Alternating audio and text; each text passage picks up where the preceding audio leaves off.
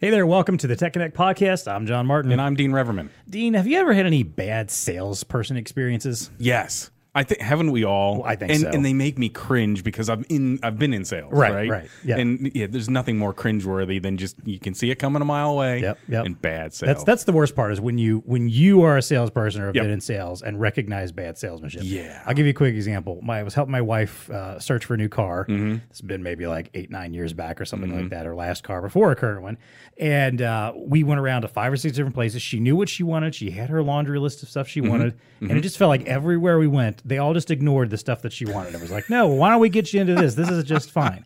and finally, we got to a place where the salesman came out, kind of looked at us, chatted with us very briefly, and said, I have a feeling you guys have something very particular that you're trying to accomplish here. I'm going to let you tell me what you want, and I'll see what I can make happen. And he got the sale.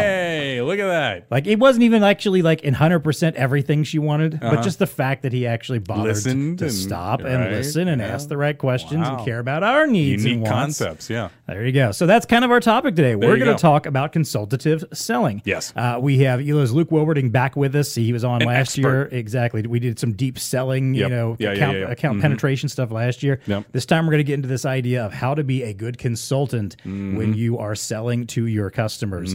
Uh, how to, uh, you know, what does that actually mean? Mm-hmm. Uh, you know, what is the, why is this approach even more important now than ever than it Oh, ever has been absolutely. before? Yep, yep. We're going to walk through what one of those sales kind of looks like, some Mm-hmm. of the hurdles maybe that people might face in sales that maybe if they're not as confident as they should be about what Mm-hmm. to do and when. Uh, and then, as always, we'll get into our usual uh, value to the VAR and what's tech connecting with us. It's going to be a good conversation today. It's time to plug in and get connected.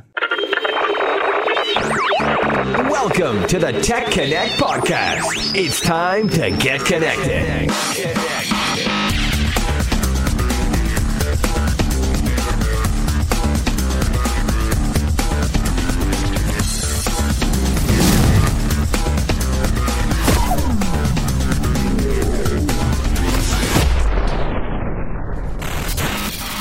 All right, as I mentioned, Luke Wilberding is back with us. He is Elo's VP of U.S. National Sales.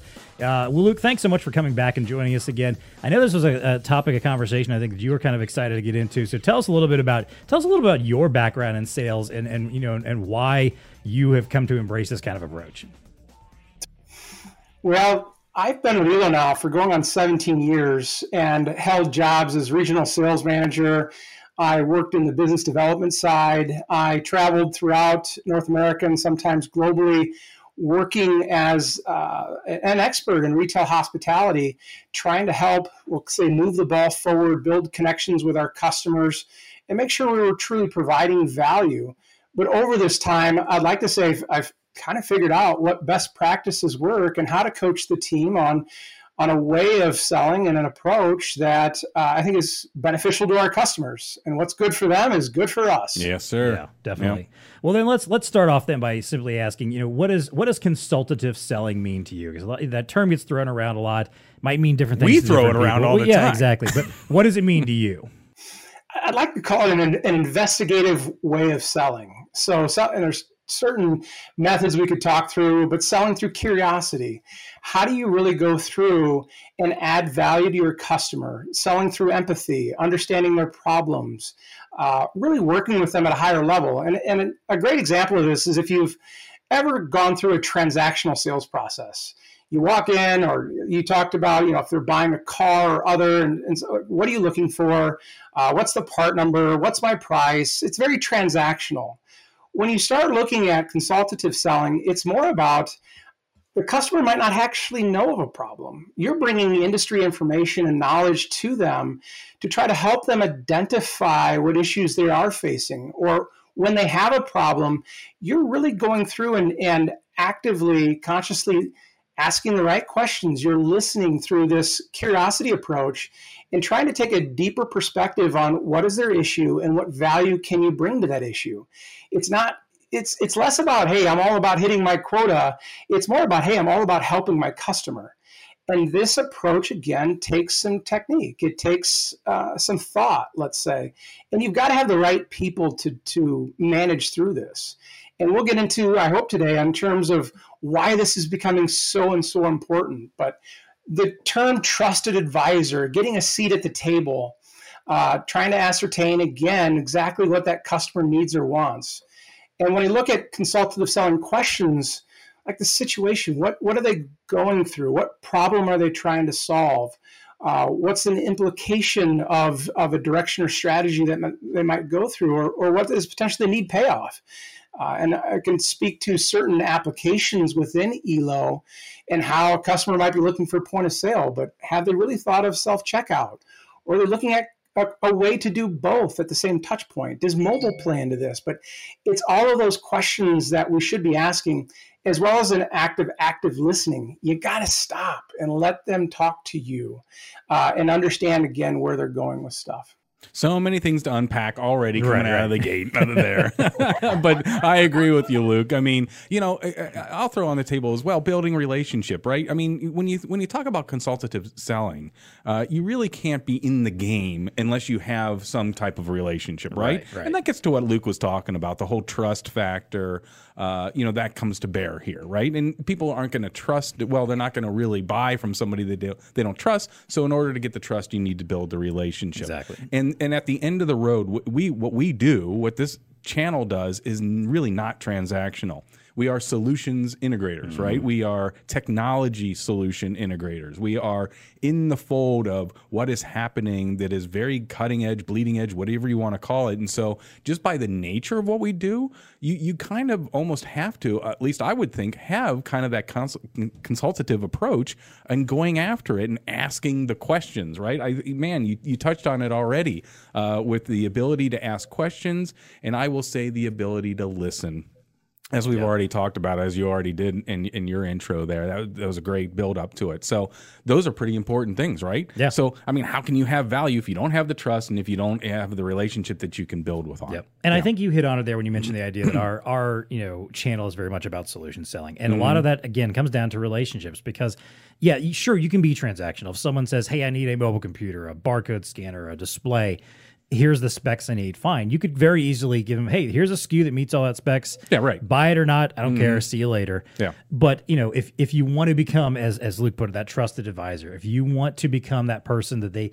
keep coming back to, or come mm-hmm. to you when they have an actual problem mm-hmm. that they want to discuss potential solutions, bring you into the buying process mm-hmm. sooner than later, mm-hmm. you have to have that relationship built. You yep. have to have that that trust, and that comes from you seemingly caring or you know interested in their problems and their issues. Yeah. And that brings me to a few interesting stats here before we get into kind of like you know this approach and why it's important. So uh, I found this from a uh, an actual HubSpot post. You know, they're from their own blog. Eighty four percent of business buyers are more likely to buy from sales reps who understand their goals. Mm. That's a huge number. Mm-hmm. And again, it feels like it makes sense, but you'd be surprised how many salespeople don't really think that hard right. about that. Oh, like, they don't. I don't care what you're doing. It just what do you want? You know, I've got what you want. Either I have what you want or I don't have what you want. Just tell me that and we'll move on. Yeah. Uh, and then 50% of 57% of those buyers believe reps lack adequate knowledge of their business. So, so a, a significant majority want that understanding of their goals, but more than half are also saying most reps that we talk to don't have an, an understanding or an acknowledgement of our business. So there, yeah. And then back to kind of when we we had those three episodes we did with James Cordial about the mm-hmm, challenge customer mm-hmm. and you know understanding how to get involved with buying groups in particular, which we come up a lot in our in our particular channel. Well, one of the big stats we called out several times during that, I'm going to call it out again. Most buying groups are 57% of the way through the process before reaching out to suppliers. That's it. That's right. So if you're again only treating that as a transactional thing mm-hmm. where you don't get involved or really talk to them, have anything to do with them until they need or want something from you. They're already typically halfway through the process of trying to figure out what they're going to do before they reach out, which may have blocked you out of any chance of presenting a solution or yep. building a rapport or as yep. you know as Luke mentioned like maybe they came to you for one thing and you come back and say well have you thought about this instead you know you came to me about POS but have you thought about self checkout instead mm-hmm. if you're waiting too long those buying groups by the time to get to you have Bingo. already decided we're just doing this yep. we already had that conversation about self checkout we decided we're not going to do it just just get on board with this and you get blocked out at that point at, at that point you're just Mr. Transaction a- a- exactly mm-hmm. so so Luke I guess let's so let's kind of get into the next part here with then is first of all explaining why is this customer centric approach, this needs based kind of approach, building these relationships, investigative, asking questions. Why is that more important now than it ever has been before? Well, there's a couple factors to this. And one of the primary ones is the amount of available information far exceeds the capacity of our customers to consume it. So think about how much information is out there on any given topic. It's overwhelming. And so when we look at the art of being the consultant, let's say in consultative selling, it's taking this vast amount of data and all the offerings that a VAR might have to offer and boil it down to I listen to my customer, I understand their needs, and now I can consult based on all of this data that's available to them. And I love the stats part of this, but Gartner reported 89% of buyers reported having access to high quality information.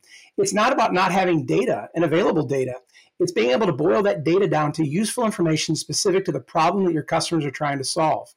Here's another issue buyers are spending more and more time analyzing this information, like we discussed, uh, and not meeting with salespeople. They're remote. We've got hybrid workforce. So as we look at the amount of time that uh, the VAR, the OEM, or other can spend face to face with that customer or sitting in meetings working through, uh, there used to be weekly on sites. There was the Friday lunch. There was time that was spent together. This dynamic is changing. Information has exploded, and the amount of time we're getting with our customers in some cases has been reduced. And so being the consultant to work through problems and listening, etc., is again why I think it's more important than ever. I would agree I would with agree. that. I mean, yeah. how how do you get to the problem? Well, you have to ask questions mm-hmm. along the way. So, you know, in consultative selling, that to me, that's a part of the what you have to do. Right. right. You really got to get in there. You got to have a conversation around it, and you have to listen. I, I love the fact that we're hammering in on the listen part because, yep. to your point, Luke, I would, eh, you know, if I'm walking into a like an initial kind of, you know, process, if you will, I'm assuming that that individual's already down the road with some preconceived biases. Yep. They've already learned yep. some stuff along the way, and you need to probe for that. You need to understand where where are they? Where are they in this realm of of their understanding of of the particular solution? And I mean, how else are you going to consult unless you don't know where they're at? Right, because right. you could be walking on landmines walking in. You could walk in, and if you think you own the world and start down talking some technology or something like that that some person is already right, invested and really kind of thinks is a good idea, right?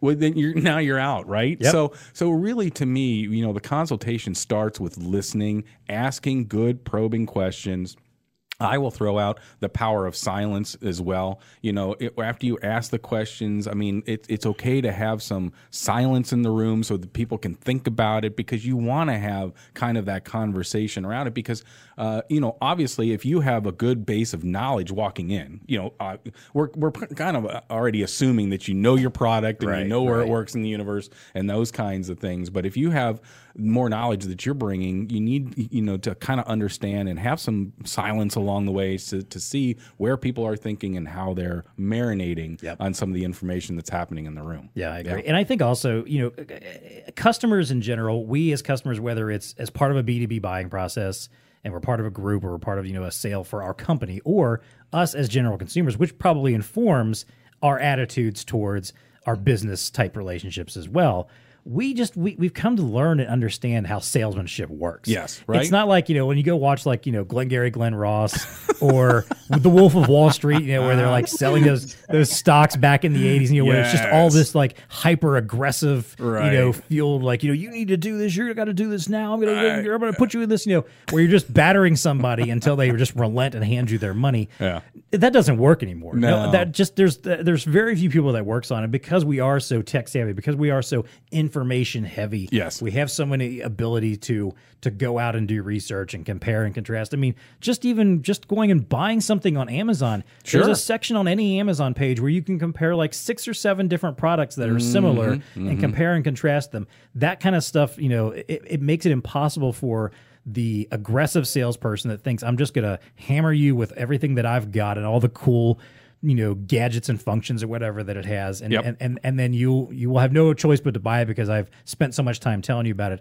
We're too savvy for that. You know, it just doesn't work that way anymore. So I'm just going to keep working you over. until- yeah, exactly. I mean, I'm sure work. there's a few people still out there, you know, so there's you know a dummy born every minute or something like that, you know, kind Right. of thing. But I just Yeah. I feel like Yeah. in general, like you know, unless you are getting them when they're newborns, they're, most people have become savvy enough now to recognize when they're they're being sold to that Yeah. they don't want it to happen to Yeah, them. So especially in the B two B world, right? Yeah, I mean, these people are making decisions that are meaningful, and as we've already explored, there's a group decision going on, right? So there's other stakeholders uh, in, in in the fold, and and yeah, that technique, the other technique of strong sell won't work. Yep. Uh, here in this. One. Well, let me give you another example here, though. So I'll, I'll use Elo as the example. So I've been with Elo for almost 17 years. We used to sell touch monitors. We still do. But when you look at what we're truly selling today, we're not just selling a monitor now. We're selling a unified architecture. We're selling an ecosystem. We're selling a SaaS environment in some cases. The complexity of products to stay competitive for most vendors have gone through the roof we're not just connecting a monitor to a computer, we're connecting a computer to a broader ecosystem, an app development environment, management tools, asset management. We're enabling employees with technology. We're mobile, we're Wi Fi, we're cellular. You have to be the consultant of your own product as well as the consultant of your customer's ecosystem to be successful in today's world, obviously, depending on what you're selling.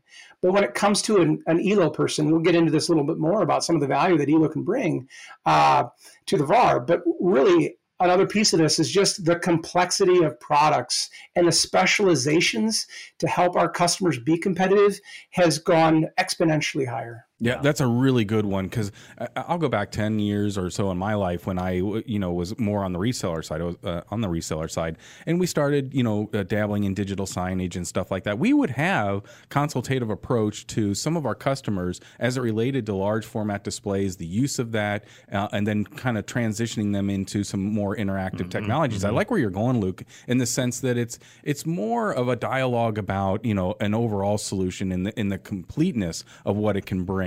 Uh, you, as the solution provider, know these things walking in the door, and sometimes you can ask the questions to lead it towards that that re- Right, regard. In this particular use case, it was an entity that do, that would, would do horse sales, and we owned, you know, we had the account for years, and we would uh, project the, you know, the, what they call the hips and the, and the, the horses running down the straightaway uh, up on passive displays. But we had started having probing conversations around, well, what about interactivity? Do you think there would be a value to have the buyers be able to walk up to a kiosk and be able to select different horses and watch them interactively and tie that into an ecosystem? By the way, they were Elo monitors that we sold and we got the deal. But but I mean, those are the kinds of you know discussions Right. that this is what consultation is all about, right? It's not just walking in the door and say, "Oh, you need another screen," and then so we're going to transact on this. You got to ask questions Yeah. and get some insight. going. Definitely. And, I, you know, and to Luke's point, I like when you talked about, you know, your past of the whole touch monitor thing and and and now that it's it's so much bigger, it's a unified architecture, there's so much more involved. Yeah. And I think that's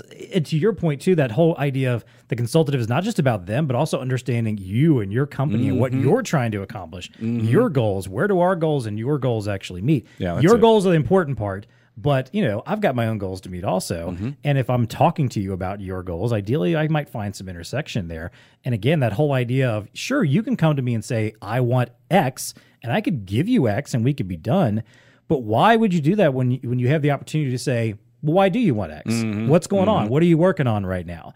Um, you know, what's what's what's at stake here? You know, where's X going to fit in? Uh, how's that fit in with something else? Just even you just start going down that path of asking a few questions, Mm-hmm. and suddenly you're opening up this conversation where if, if this person in any way wants that kind of feedback and input, they're going to start opening up and answering. You know, I, I feel like because having gone through the sales process before, I think some sales reps don't go down this road because they fear asking the Yep. questions. You, know, as Yep. I was listening to you talk, I'm thinking to myself, you know, the way I would approach it, if there was a gap in my solution, like right, the, the, they're bringing up the the customer, the prospects bringing up issues that maybe my solution doesn't cover right now.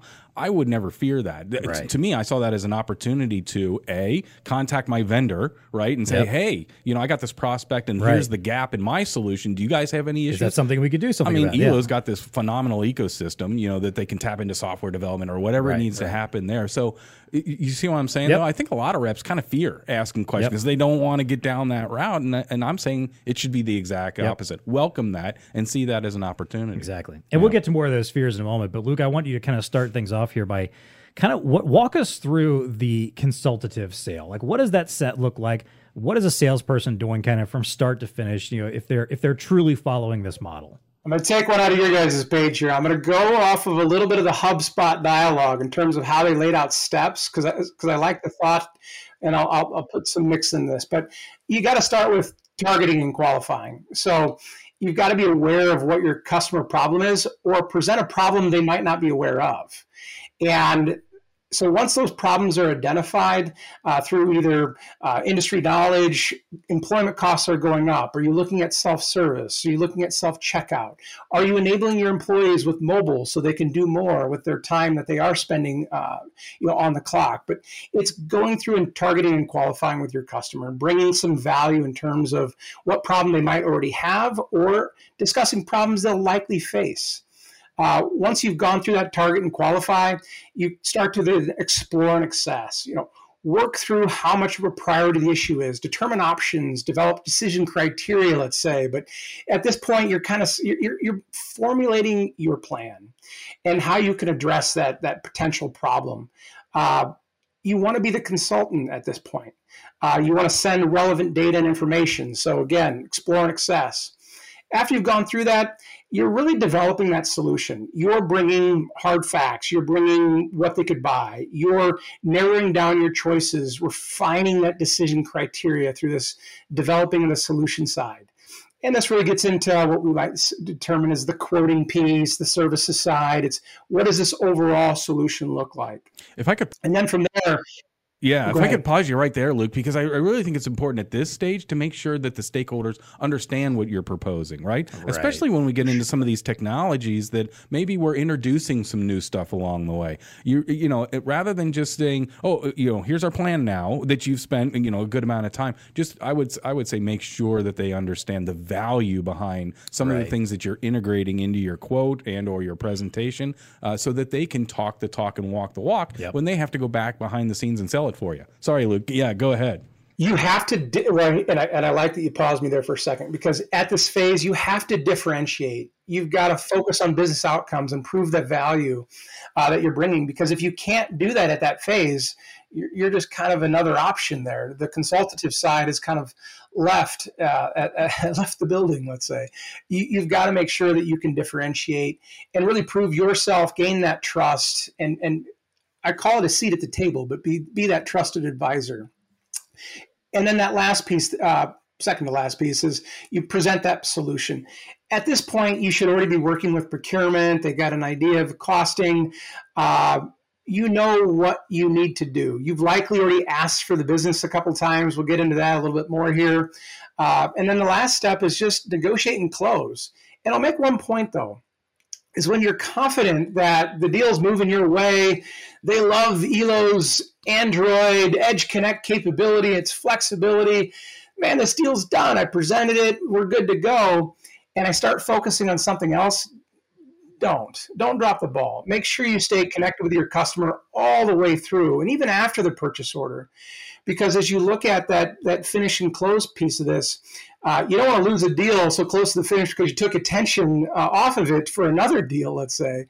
But you also want to keep providing that value through the process so you look at the next deal and the next potential business outcome that you can start to address. I like that. Towards the end of the stage, it's okay in my mind to be a little alpha, you know, Right, to, to, right. to, kind of kind of take control of the Right. process a little bit. But have a little want- confidence. You got to have some confidence. Yeah, you want to do Yeah. it in a way that's not overbearing. You know, you don't want to be that person. Hey, hey, hey, hey, hey. You Right, know, I yeah. sent you this information. Do you get da, da, da, da, da. Are you, going to sign on the dotted line? Are you don't want to be that business? guy Yeah. or Yeah. gal. But but you do. But it's okay. You know, to kind of take control control because at this point, you know, you are the consultant. You have come up with what you feel is the plan, Right. The right solution at this particular point in in, in where we are in the process. So again, you know, don't be don't be too afraid because I've worked with reps before that are maybe really good on the front side. You know, everything that Luke laid out here, the research, the getting the presentation, Mm-hmm. you know, the molding it, getting the story right, and and getting it to a SOW or whatever, or, or a, a, an RFP response, uh, and then it's like, mm, you know, they, they just don't have the confidence to say, okay, right. you know, asking for the deal, right? You know, just some basic stuff there, but it's okay to be a little alpha here at the end. You know Yeah. what I mean? I Yeah. agree. So, you know, uh, this was a, a, something I really want to talk about because I've been through a couple different sales organizations Mm-hmm. where they've both had similar type consultative models. Uh, and I literally, like my first job in sales at a publisher, we, we followed this Richardson sales model, you know, which was this whole consultative selling thing. It was the first time I ever heard about this.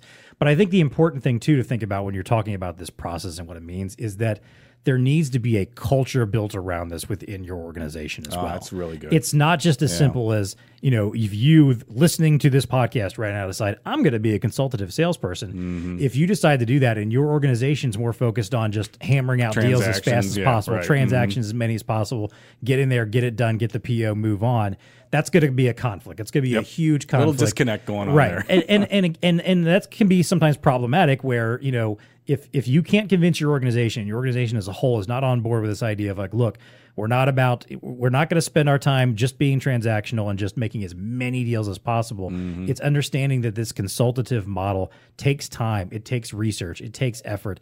It, it you know it could stretch a sales cycle over months or even years potentially Mm-hmm. but ideally at the end of it when you've done it and you've done it right you get bigger better deals you get long lasting relationships that lead to bigger and better deals along the way too Mm. Uh, you can still have like you know there could be a part of your team that's focused on the transaction Oh, sure. side Yeah. you know you can have the equivalent of like basically customer service that's Yep. there just Yep. someone calling in needs to buy something Business runs something, on move that, on. right? right It's like this kind of day to day. We call exactly. it run rate. But all that kind of ideally, stuff. there's Yeah. something tied to that in some way where there's a potential for you know asking some probing questions Mm-hmm. and getting a sales rep involved and reaching back out. It could be even just reaching out to someone that had a very transactional interaction with you and saying, "Hey, just checking in. How did that go for you? By the way, what were you using that for? You know, why Mm-hmm. did you why did you buy that display? You know, what were you going to use it for? Oh, well, I was you know I wanted to put up something new in my uh, in, in my racetrack. You know, we just had our episode with Yep. Jim, Jim Foster about That's right. sports betting. You know, Yep, yep. I just wanted to put up some more screens. Like, really? Well, are I, I noticed you didn't buy something that was interactive. You know, have you thought about interactive gaming? You know, like it, it- that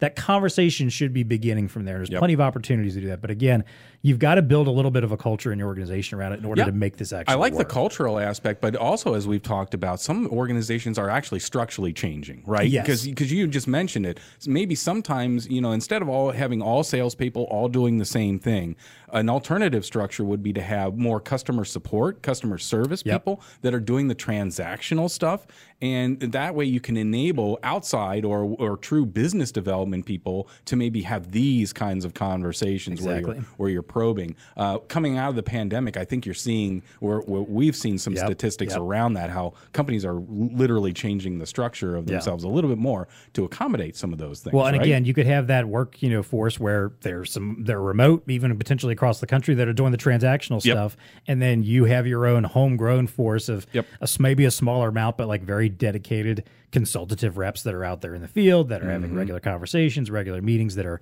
de- again developing that business development and developing out, you know, these larger, uh, you know, deals that you know come along the way. Yeah, right. Yeah, yeah. Well, then, Luke, let's let's kind of wrap this up with you know, and you you brought it up a moment ago, the idea of the the close, you know, closing the business. Mm. Yeah, so, right. I think probably the two biggest hurdles when it comes to this model is one for sales reps to understand how to overcome objections. Mm-hmm. You know, and, and realize when someone in the middle of your, you think you've got it all. Maybe you're in the presentation mode. Maybe you're you're working your way through your contacts and having consultative conversations, and you've got that one or two people that are like. "Mm, I have a question. What Right. about Yeah, X? yeah. I don't know about the cost, or I don't know if this fits with us. I don't know if we want to Yeah, do this. right. And yeah, the stuff you weren't expecting, Mm-hmm. the objections you weren't expecting, and then also again at the end, asking for the business, getting that closed. You mentioned that's that can be the hardest thing sometimes Mm-hmm. Oh, for yeah. someone to actually get into that sort of alpha mode where you just say like, "All right, I've done all the work. Tell me that you know, give me the business." So, Mm-hmm. uh, Luke, what are your tips for both of those? If you're trying to help somebody understand how to overcome objections and ask for the business, what do you suggest? I'd start with a mindset on objections. So, and, and this is, uh, I've heard this multiple times, but an objection is not a rejection. And so people have to understand quickly that if someone has an objection, they're not rejecting you or buying from you. It's simply a request for more information. And you've got to look at it that way. It's an opportunity to get to, if I get this done for you, can I get the business? So work through these objections quickly and efficiently for your customers because they're just they're hurdles they're just they're little speed bumps that get you to the end result which is getting the business and so i look at objections and i boil it down to four and i say lack of need lack of urgency lack of trust and lack of money all of those have different selling techniques or things that you should consider. So lack of need, well, did you do your job? Did you explain, you know, work with them on the problem? And have you given them enough justification that this is something, man, you really need self checkout? Wow, legally, you really need price checkers. Wow, if you enabled your workforce with mobile, how more efficient could you be? This is uh, creating the need. This is your job. Uh, the urgency piece. You've got to understand what their problem was and create a sense of urgency ooh, Windows 7, you're still running that. Wow, the security risks there alone, or the amount of money you might be spending with Microsoft to keep that thing going. Let's get this done for you. But create some urgency through knowledge and understanding that customer. The trust factor is all you people. Your customer has to trust you. You have to be forthright with your customer. So building that trust is you, you call and you say you're going to call. You do what you say you're going to do. Uh, you're honest. You're upfront. You just you you got to be good at building trust. I mean, that's just again table stakes. The last one's interesting. The lack of money. Uh, last time I checked, VARs and Elo, we don't give away stuff, so you, you got to have money. It's uh, it's one of those things that's that's a need. But there are situations where maybe you didn't, in the front of this, really understand their budget. Maybe you you presented something that's uh, more on the the highest level of something, and, and it does cost a lot are there different alternatives? Can you scale down the solution? And I, I like to talk in terms of give get. If I give you something uh, like a, uh, uh, a, lesser processor, you know, or if there's an alternative in terms of your delivery schedule, but there's ways to work through the money piece. And if you're just talking to maybe the business side, not a CFO or someone who really controls the money, that's another thing. Just make sure you know what's going on with the money because I can assure you every single one of them says, well, oh, that's expensive. I don't have that much money. That's not always the case. This is called negotiating. So just uh, work through the money piece. But, and I'll also touch on the last comment here, and that's asking for the business. Uh, I think there's many people in the world that just, they don't have a problem asking for it. And I think if you've gone through that need, urgency, trust, you've, you've done the right things by this customer, asking for that business. And I've used examples like how would you rate us today? Are we kind of an ABC? How are we doing with you? Or if uh, if you had to make the decision now, is this something that you would you'd go with us, or is there something that we're missing? But you should always be ascertaining the temper the temperature, the uh, situation with your customer, so that when the time is right and they're ready to pull that trigger, it's going to be with you because you already know they're going to do that because you've asked them every step of the way. So I look at asking for the business as a part of the overall process. Uh, and make sure it's intertwined. This isn't some big culmination of I've done all these great things, so now today's the day. I've wore my favorite bow tie. I'm going to ask for the business. no, you've been asking for it all along in my opinion. That's a very good point. Yeah. yeah, yeah, yeah. I like that. I love that. I'm going to go back to the money one because I, I, think that's really good. And everything you just said there, Luke, is brilliant uh, and dead on, if you ask me. Uh, you know, exposing, getting getting an idea of the budget to me is really important in that consultative kind of approach mm, because right. if you don't know, if you, if you if you walk in, you know, if or if you already know that you know you have an idea that the solution that you're going to be uh, presenting is a Ferrari, right. and you're walking in and and you don't expose the budget or where or what right. the perception is there, and and you come to find out really kind of too late in the game that they're more in the Honda Accord, right. uh, you know, kind of a budget. Um, that can really be well, it's damaging in the sense that you now have spent all this time, yep. and there really is. No, I don't care how good of a salesperson you might be, the the budget simply is right, not there. Right. I mean, there's to me, there's always you know, there's always you know pluses and minuses around a budget where you can you can nudge your way and get a little bit more and right. and, and, and, truly present a better value. Uh, but it'll also tell you just how much of a you know uh, of an uphill climb you have to go. Right. if there's a really big gap in what you think the solution is going to go for and what their expectation is, uh, well, okay, you got some work uh, uh, cut out, and you, now you really got to do some due diligence around the cons- the consultation part of it, Right. and saying, hey, here's the value of what I'm bringing to the table, right? The money is a good one there. I love all four of them: the need, urgency, trust, and, and money. Yeah. But uh, that's a good one. There, Yeah, there. very good stuff. Yeah. You know, I, I think um, you know a lot of this comes down to just simply, again, having that kind of confidence, and and also again, if you've done your diligence, as we've talked about. Remember, we had our episode a couple years back about effective sales presentations. I right, talked to you all about yeah, that yeah, yeah. that sales presentation model that I learned about Mm-hmm. at my last gig before Blue Star, and it was all built around this idea of again, if you've gone through all of this consultative selling, if you have you know you've asked the right questions you've uncovered the right needs that by the time you get in front of somebody to give them a presentation as long as again you are saying hey here's what i know about you. Mm-hmm. Here's what we do as it mm-hmm. relates to what i know about you not just us everything you know not all the cool stuff we can do that has nothing to do with you or your business. Here's what we do based on what you have told me or your needs are and what i understand about you. And i've checked to make sure that's the case here's what I'm presenting, you know, here's here's what I'm showing you. At that point, there's no reason why asking for the business should be hard. Mm-hmm. If you've done all of that and all Yeah. along the way they're nodding along and saying, "Yes, you understand me. Yes, I understand you and how it relates to my particular issues. Yes, I do agree there's a fit here between us." Then at that point, saying, "Okay, let's move forward. What's next?" It doesn't necessarily have to be like, "I need to cut me a PO today," or you know, No, let's right? let's get started. It could be like, all right, well, let's let's schedule our next meeting to talk about how we're going to start the process of making this happen. You know, some sort of Mm-hmm. commitment that says that yes, they are on board and they're moving forward with you. Yeah. I, I I don't think that's too hard to do. Again, if you've done all the other stuff, I know it can be scary.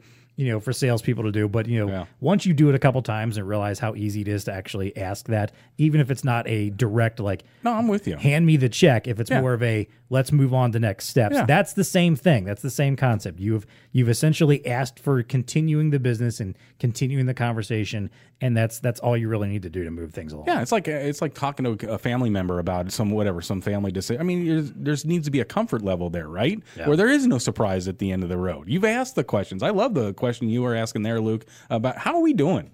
You know, Yeah, how, that's a great where one, We're yeah. in the process. You know, uh, what, oh, do we A, B, C? Are we fitting? You know, is this going the way you would? That'll be very revealing. Yep. Would you agree that this conversation, would you agree that what I showed you today is Yeah. going to meet the needs that we've discussed? Yeah. You know, and if they go, yeah, or if they say no, like, no, there's something missing. What about this? Fine, that's perfect too. Again, that's continuing that consultative narrative where That's you're, right. you're like, all right, well then let's stop. Let's stop what we're doing right now before I go there's any a further. disconnect here. Hold on. Let's let's explore where you know where we were not meeting in the middle right now and talk or, about that. Or maybe you're you're gonna realize that you're the bunny that's just you know on the on the on the racetrack that you're just the lap bunny and then you're not you're not in the in the mix at all. You know, and that can unveil un, un, uh, unveil that stuff uh, as Right, well. right. That part of the Yeah. process. Yeah, Definitely.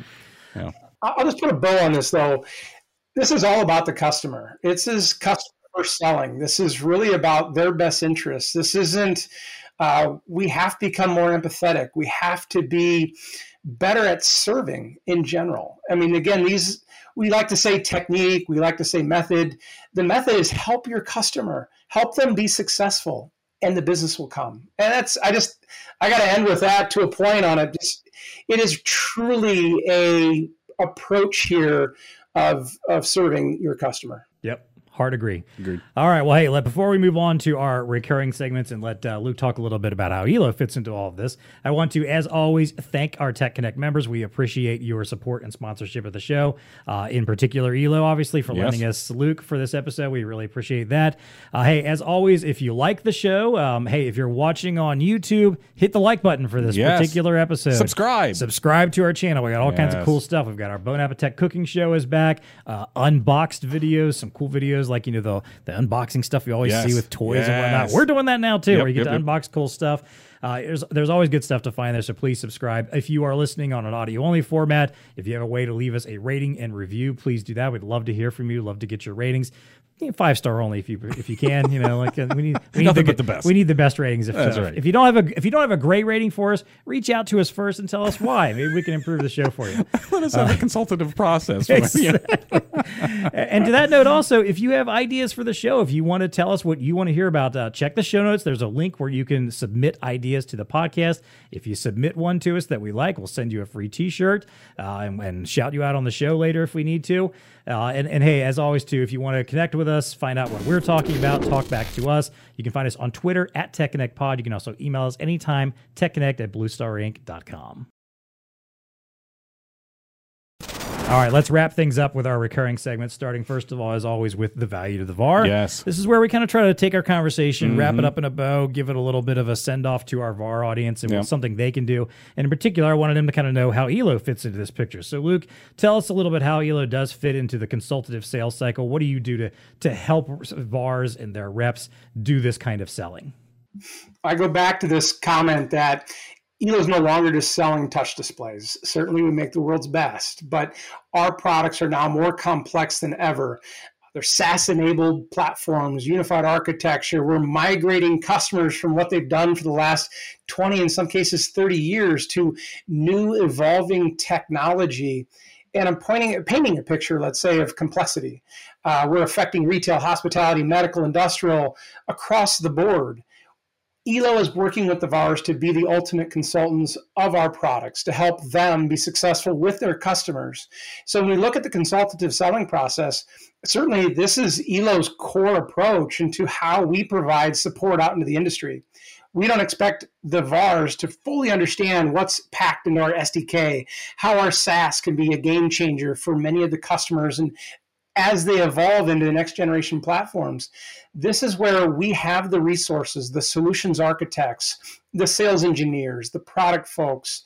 We are truly here to help serve our VARs so they can serve their customers. Love it. And I'll add on to that that Elo is really a good partner here. Uh, We were talking about, you know, when you're doing that probing on the solution, maybe you have some gaps in your solution. What I love about Elo is they're the kind of company that you can go to them with some of those problems and some challenges, and they will help you out. For example, if you don't know who Tyler Bots is, their ISV manager, and can tap you into the software element of it, well, you need you need to know who he is because he can really help you out. I mean, uh, I love the ecosystem. It is truly a little bit more broad than just a large format display Yeah. or just a touch monitor, right? Yep. Uh, we're all kind of going in that direction, and Elo's on the front there. Love it. I agree. And obviously, this channel, you know, is is different from a lot of other sales or sales cycles and organizations and Mm-hmm. situations you might be in where, you know, some some companies they're selling the same products that they that they build, that they make, that they you know market. Like it's all part of one company. So it's easy to go out and talk about everything there is to know about Yeah. your product when it is Right. your product. But when you're in this channel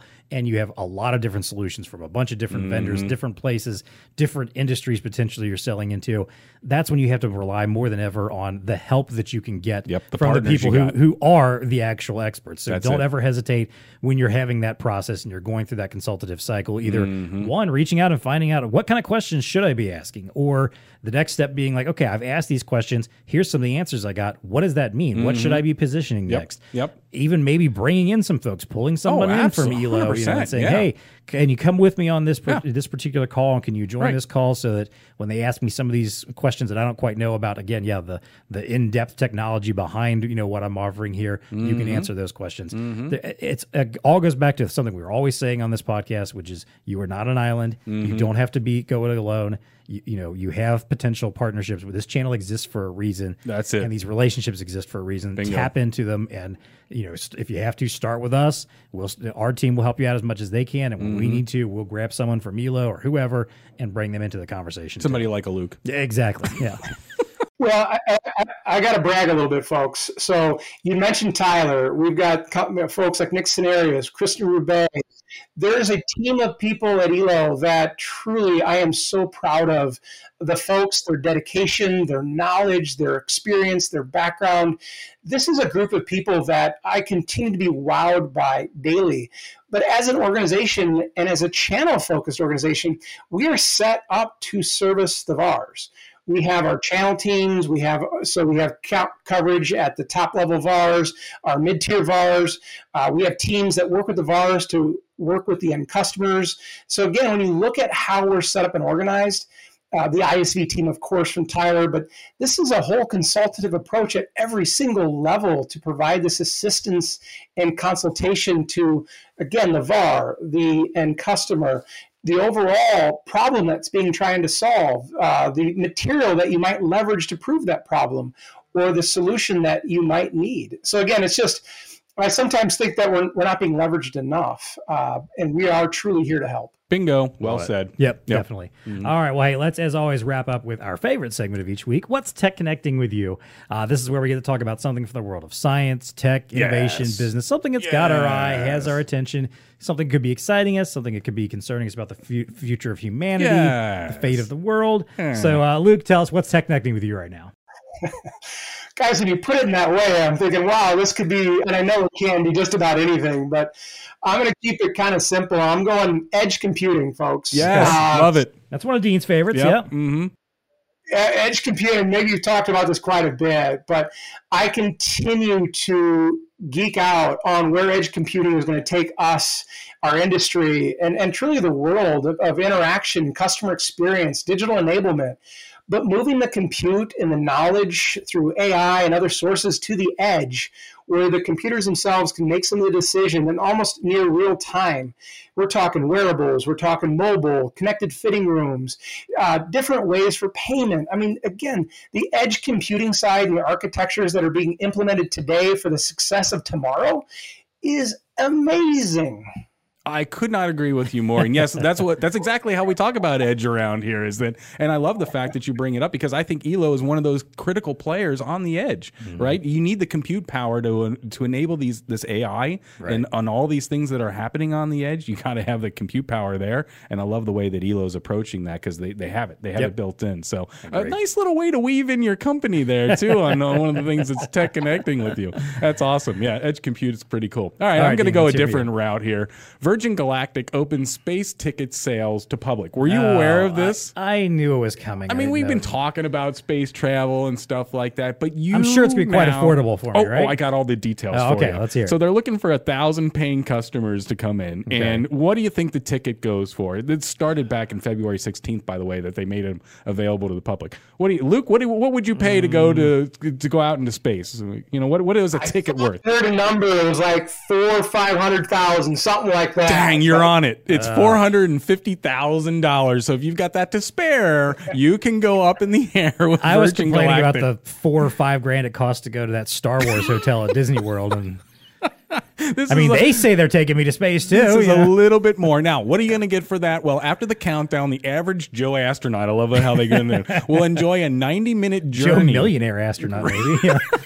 will enjoy a 90 minute journey, including a signature air launch and a Mach 3 boost into space, as well as just a few minutes of weightlessness and views from 17 I was going to say, shuttle so is windows. this this like So it's the whole suborbital kind of thing, kind of like how Bezos is doing with the Blue Origin? Okay, where you're well, yeah, not really you in go- space; you're just kind of okay, maybe no, I upper think- I think- atmosphere? yeah, upper atmosphere, right? This is the one where it's the plane. You know, the plane Right, right, goes right. up, and then I think you launch from that plane, Right. and you you know they shoot you out, and so Right. maybe you're skipping off the atmosphere and coming back down, kind Gotcha, of thing. Yeah. I don't think you're like orbiting, Right, You- yeah, you're not up in that yeah. orbit, yeah. But uh, I mean, don't you get me wrong; it'd still be cool, but yeah. Well, Now, if you haven't made up your mind, really all you have to put down right now is one hundred and fifty thousand dollars. That's all. Oh, okay. To advance. So, Luke, you in? Are we selling our house, and are, are you and I going up in Virgin Galactic, or what? I'm thinking half the people, the equity they got in their homes nowadays, could probably afford There this. So why not? wait, yeah. Just YOLO, man. You only live once. I'm blowing it on the ticket for Virgin Galactic. I think I'll I think I'll wait until it gets a little more mainstream and affordable. when it's boring, you know, when it just You'll like, let us early adopters, Yeah, you know, drive the price down. that- yeah, I'd say so. Yeah, right, that's so- you know, th- this is one of those places where price is a little bit of a barrier. I'm I'm okay with getting on board with a lot of technology, but I'm just like, nah, I don't,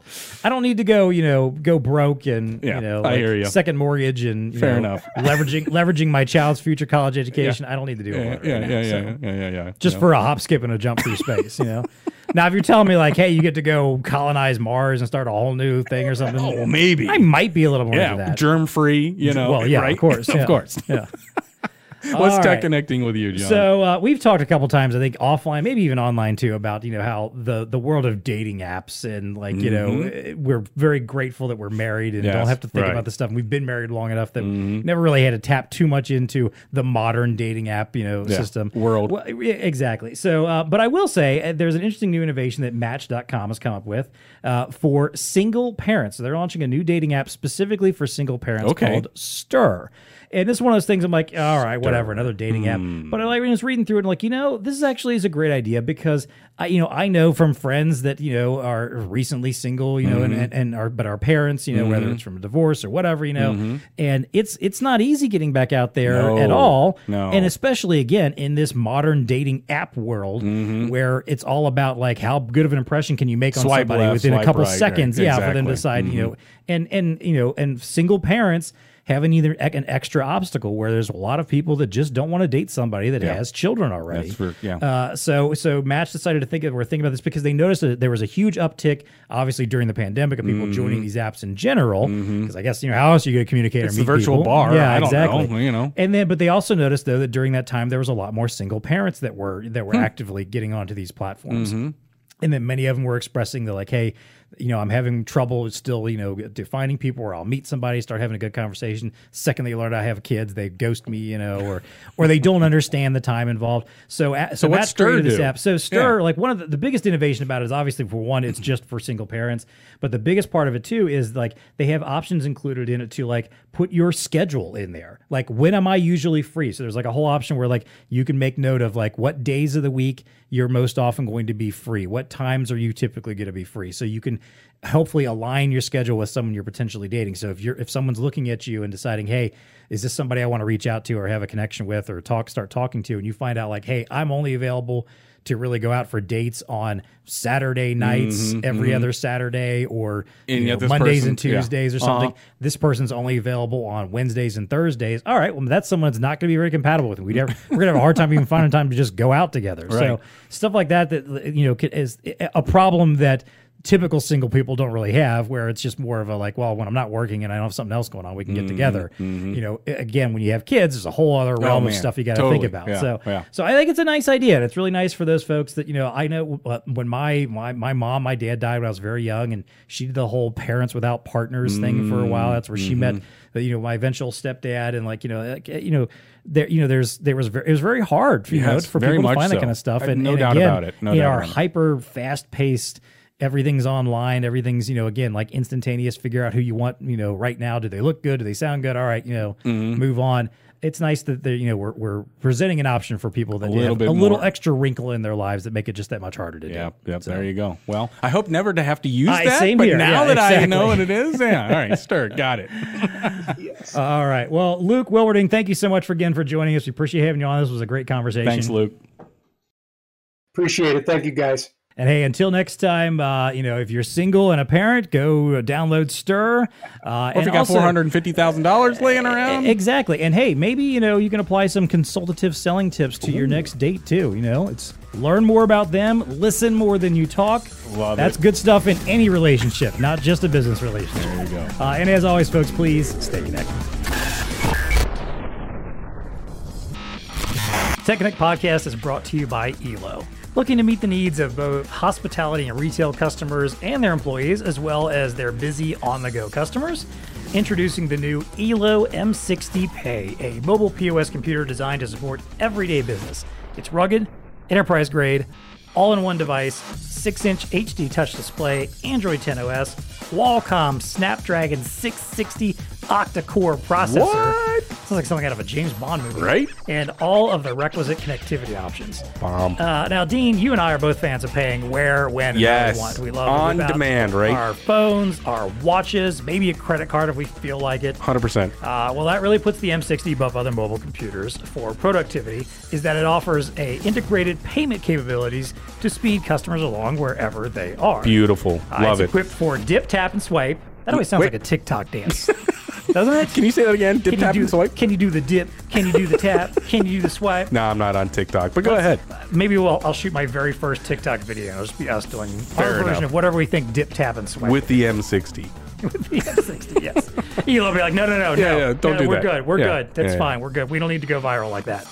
Uh, so that means that it accepts EMV cards with chips. NFC contactless payments for cards or mobile devices, and the traditional mag stripes as well. I mean, mag stripes, whatever. Right. It's so Whatever. 2000s. Yeah. Who's, who's using mag stripes? You still got it, get. Yeah. I guess they're there for a reason. Uh, perfect for tableside service, line busting, curbside pickup, anywhere your customers need to accept payments. So to learn more about this amazing new device, you're going to be hearing more about this. Oh, yeah. Uh, in, in some of our other uh, entertainment works as well. Yes. Check out the link in the show notes or contact the Blue Star Elo team.